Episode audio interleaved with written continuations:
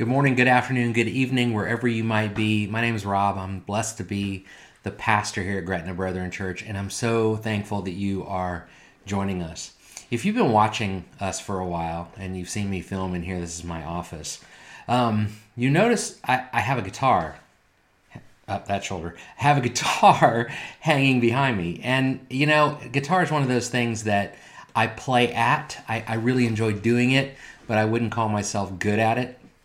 Uh, but but if you've gone back to some of our other videos, it used, the guitar hanging on that wall used to be a different one. This is just a, a guitar that honestly was here at the church when I got here, um, and I get to play with it sometimes. But I, on the wall before was a guitar that actually I built. It was uh, designed to look like a Les Paul, and uh, I thought it was really pretty, and I still think it was a really pretty guitar because God did a great job with the wood, the spalted maple that it, that it was made out of. And while God did a great job with the way it looked, here's the reality of it. Rob didn't do such a great job with the way he put it together. And so that guitar is now in pieces and will probably be thrown to the curb because I need a second chance. I need another try at this.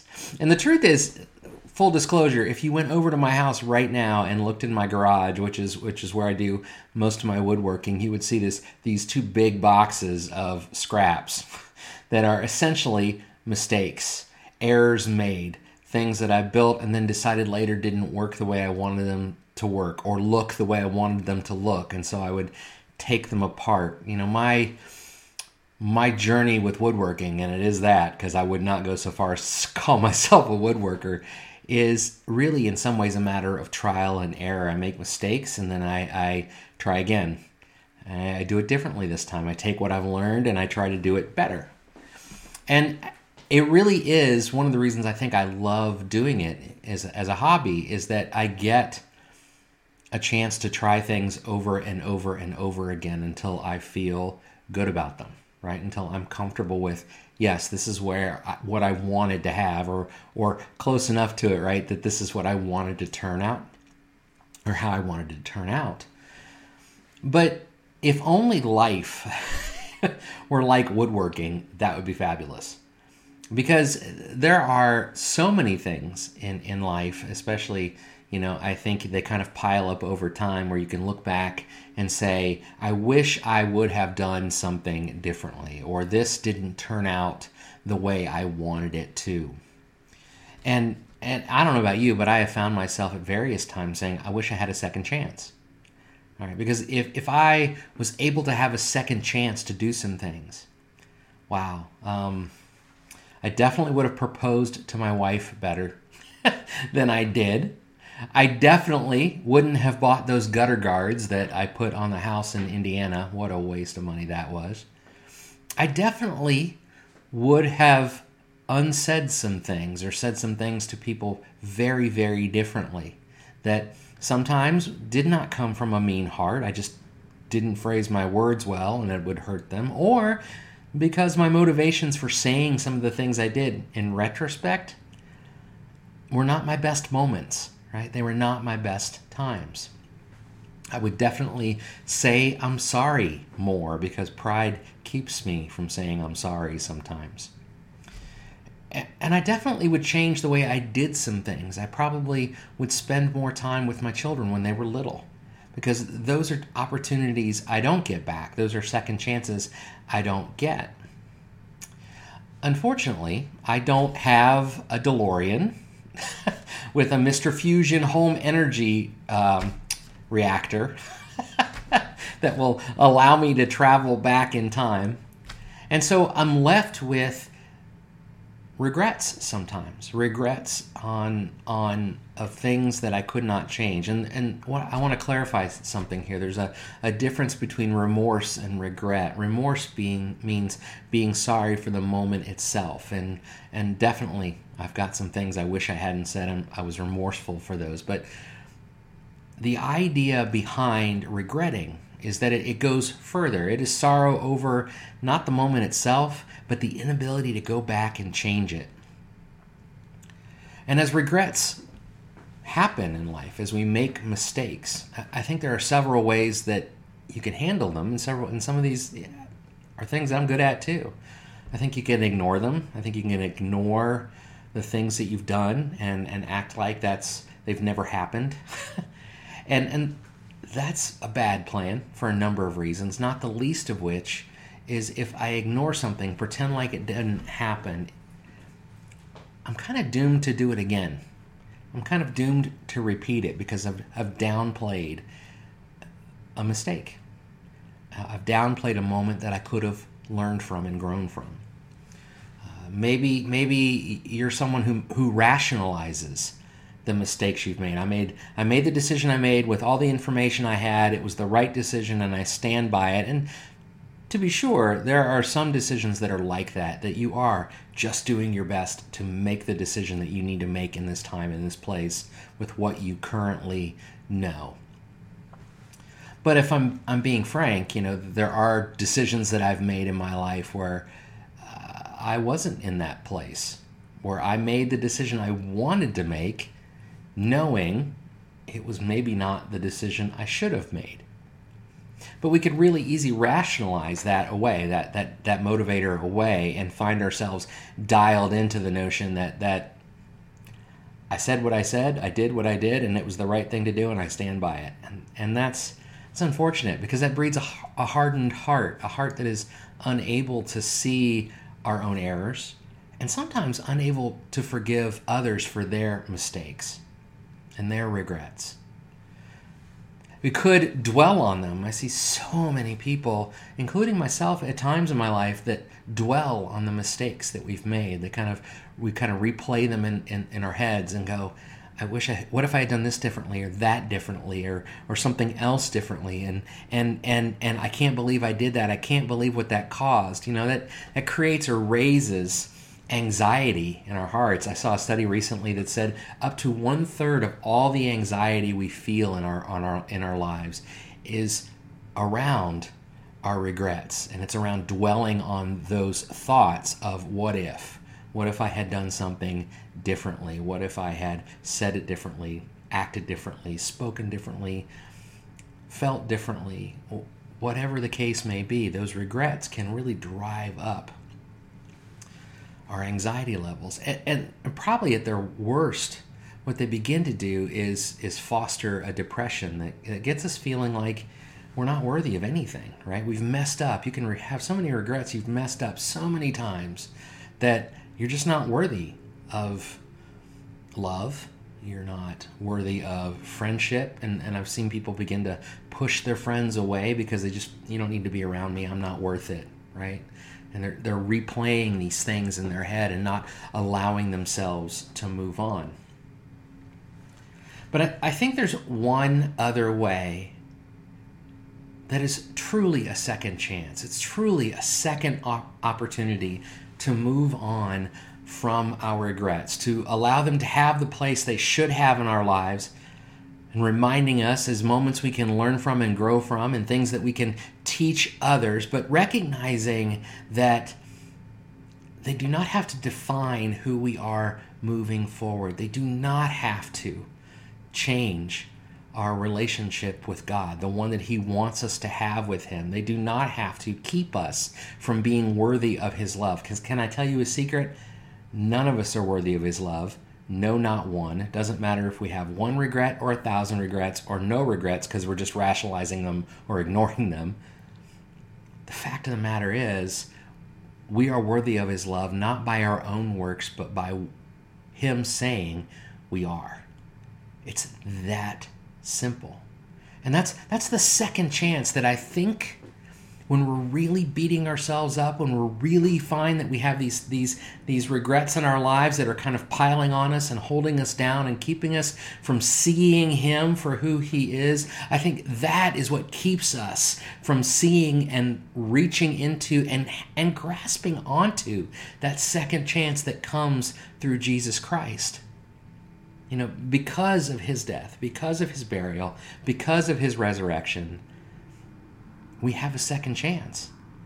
We have a second chance to be free of these regrets. We have a second chance to be at peace. We have a second chance to be loved when we think we're unlovable. And we have a second chance to be a shining light in a world where maybe we haven't been light at all. And in fact, in some cases, some of us could probably say we have been the source of darkness.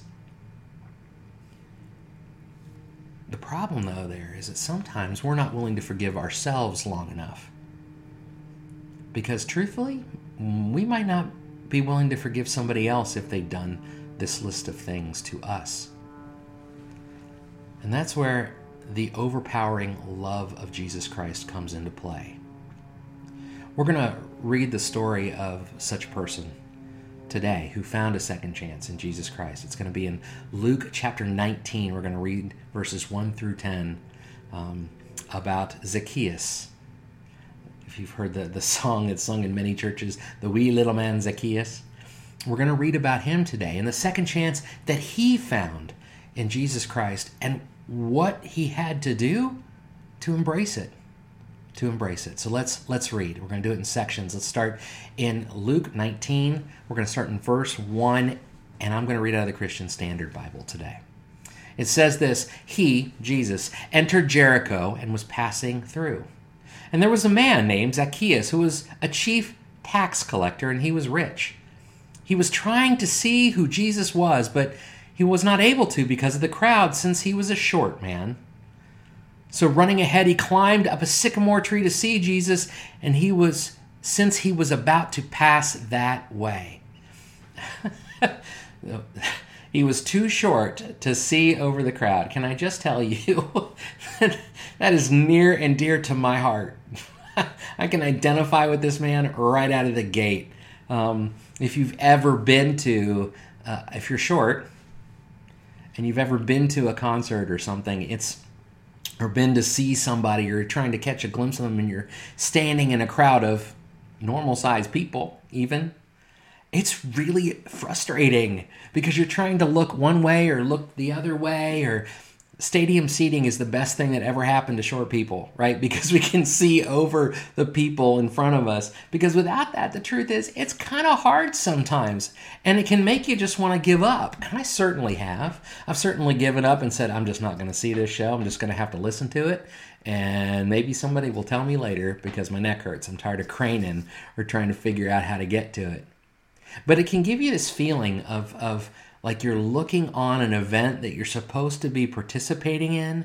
It can give you this feeling that you're on the outside of it looking in, that it's it's it's you're a foreigner in the midst of it. And I think Zacchaeus could easily have been in a place where he felt that way. As a, as a Roman tax collector, he was a, a citizen, a Jewish citizen, um, because the Romans did not hire or use their own people to do these things. What they would do is recruit people from the, the areas that they had conquered and make them collect taxes on behalf of the Roman Empire. The idea being, if you don't see us directly doing it, then maybe it's more palatable to you. Well, it's not more palatable. They worked for the, the Roman government, and the truth is they had to bid for the job. So this was, a, as it says, he was a rich man. Well, it's because you had to be rich to be a tax collector. Because what you did was you agreed to pay, usually another person who was higher up on the chain, a fee to allow you to have that role. Well, why did that matter? Well, because tax collectors were responsible for for collecting a certain amount of money. The Romans had a set number every week, every month, every year that you had to collect for them. And as long as you collected that number, the truth is the Romans didn't care how much more you collected. And so a tax collector would often add fees. They would add fees, they would add charges, they would add all kinds of things that were just about lining their pockets. And so if you were wealthy enough to buy into this job, it was really an opportunity to have more wealth coming out of the job. On the other side, you could be a whole lot wealthier than you were when you even started. And so they were hated, hated by the Jews. They were hated by common Jews because here are the rich getting richer while we have nothing, all because they're serving the people that are that are dominating us, that have taken over us, they're oppressing us. They saw them as, as unclean because they were doing this thing that was an affront to their own people. They saw them as, as traitors. And the Jewish community, the, the legal people within the Jewish community, the, the the Sanhedrin and the other entities, didn't actually did not allow their testimonies, the testimony of a tax collector, to be valid in court. That's how untrustworthy they were considered to be. And the truth is, the Jewish leaders of the time, the people who were leading the people of God, considered them to be unredeemable. There was nothing about them that would allow them to become spiritually clean, to, to repent of their sins, right? Or to make up for their sins. There was no second chance, no opportunity, no option. You're done, you're out, you're unworthy, and there's no way in. And again, as I said before, I think that's the place that we can get to sometimes in our lives where we, we feel that way. We feel like we've messed up so many times that we just can't. There's no way. Why would God ever give me an opportunity to get close to him again? And we see Zacchaeus, this man who could easily be in that place, just, just trying to get a glimpse of who he was, right? Not even making a commitment yet, just, just trying to understand what this, who this Jesus person is, what this opportunity is, what this second chance is to come to know God, to be in relationship with God. This glimmer of hope. And what's really amazing about this, and I think sometimes this is the place where we give up, right? I said before, when I'm watching a concert and I, I can't see, and eventually there's a time when I finally just go, forget it. I'm not going to get to see the whole thing. He didn't give up. But it's really interesting what he did. He tried to see. Jesus was coming to him, right? He was coming to his home, coming right by his house. He tried to see Jesus and couldn't, but instead of just saying, well, I'm out of luck, instead, he went to where Jesus was heading. He went in front of where he saw Jesus traveling. And he said, wherever he's going to be, I'm going to be there. I'm going to be there, and I'm going to grab a better vantage point. I'm going to climb in the tree and watch him work and watch him walk and listen to him and just see who he is, see what he's about. And so we, we find him, right, running, essentially, it sounds like, to his front door, right above his house or somewhere close to it. Because in, in the next verse, in verse five, it says, when Jesus came to the place, he looked up and said to him, Zacchaeus, hurry and come down, because today it is necessary for me to stay at your house. And so he quickly came down and welcomed him joyfully. You know, another short man problem. Let me speak again in my context, right? I, uh, believe it or not, I loved when I was younger to play basketball. I played basketball all the time. Um, sorry, Mom and Dad, I skipped a lot of college college classes to play basketball. And and um, I made it eventually, but I'm still sorry. It's one of those regret things. But, you know, when you're you're in an open gym and you and there's you know, twenty guys or even ten, let's say ten, so you can play five on five. There's ten guys there. Honestly, you look around the gym and you go, okay, the tall guy is probably going first. And the short guy is probably getting picked last. For, for Zacchaeus, this is like he's first pick. Jesus has said, you, we're having lunch at your house. You picked me first? You you had all these other options and you're eating at my house? In my case, you had all these other options and I'm playing first? Giddy up, let's go, right? He's so excited, he jumps out of the tree and he's off and running and going, this is amazing! And really all he had to do were, is go where Jesus was going and be seeking him. Go where Jesus was heading and be watching for him. And Jesus met him where he was. Jesus saw him and calls him out of a tree and says, I need to have lunch with you. He had to have been astonished. Brendan Manning, in his book, The Ragamuffin Gospel, uses that word. He says, we should all be astonished at the goodness of God, stunned that he would bother to call us by his name, our mouths wide open at his love, bewildered that at this very moment we are standing on holy ground because God is present But there's a problem. There's a problem. Listen in verse seven. It says, all who began, who saw it, began to complain. He's going to stay with a sinful man. This is an indictment of both Jesus and Zacchaeus, right?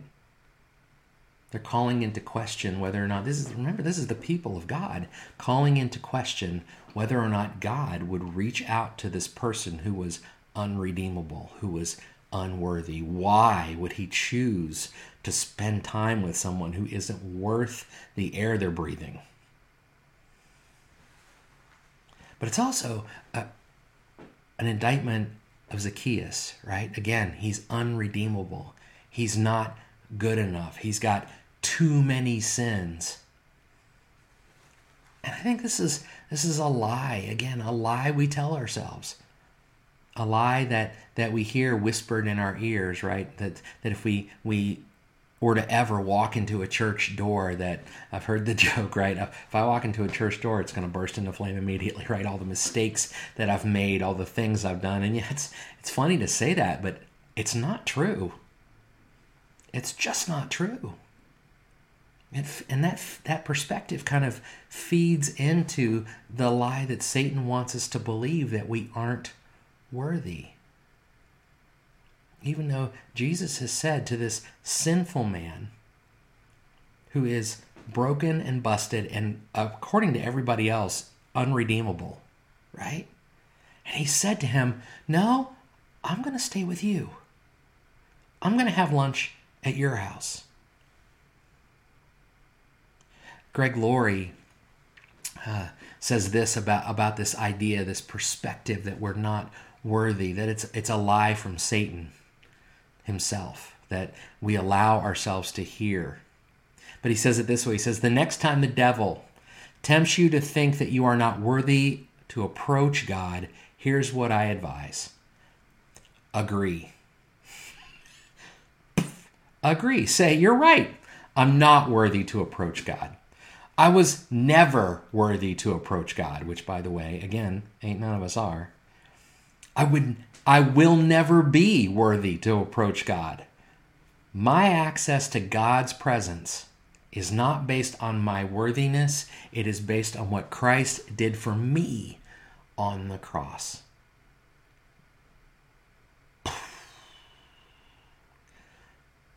Jesus has, has come to Zacchaeus despite his brokenness, despite his sinfulness. And even though everyone around him might not agree that he could be redeemed, and even though he might not believe himself that he could be redeemed, Jesus has told him, no, I'm coming to eat with you.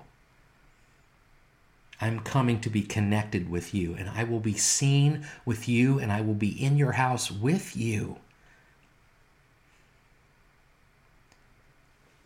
Zacchaeus does something that I, I think all of us should do at this moment, that we sometimes are afraid to do or believe we'll get judged for doing or believe that we just can't do.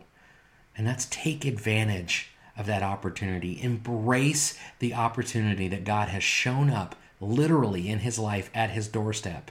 Literally invited him into his family before all to see publicly because he loves him. And, and Zacchaeus embraces that as he clambers down from the tree, as he hears all the people saying, all the naysayers, and even the devil himself kind of tempting him to, to believe, no, you're not worthy. Zacchaeus says, okay, okay, check this out in verse eight. He says, okay, but Zacchaeus stood there and he said to the Lord, look,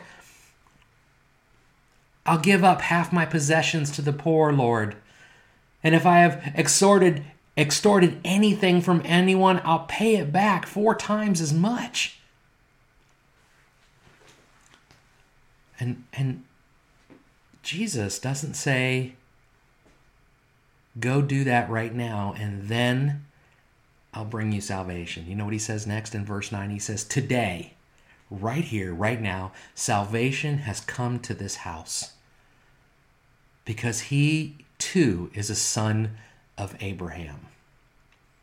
For the Son of Man has come to seek and to save the lost. The truth is that if you feel like you are lost, if you believe you are unworthy to be part of God's family, that you are unworthy of being saved, that you are unredeemable, guess what? Jesus came for you.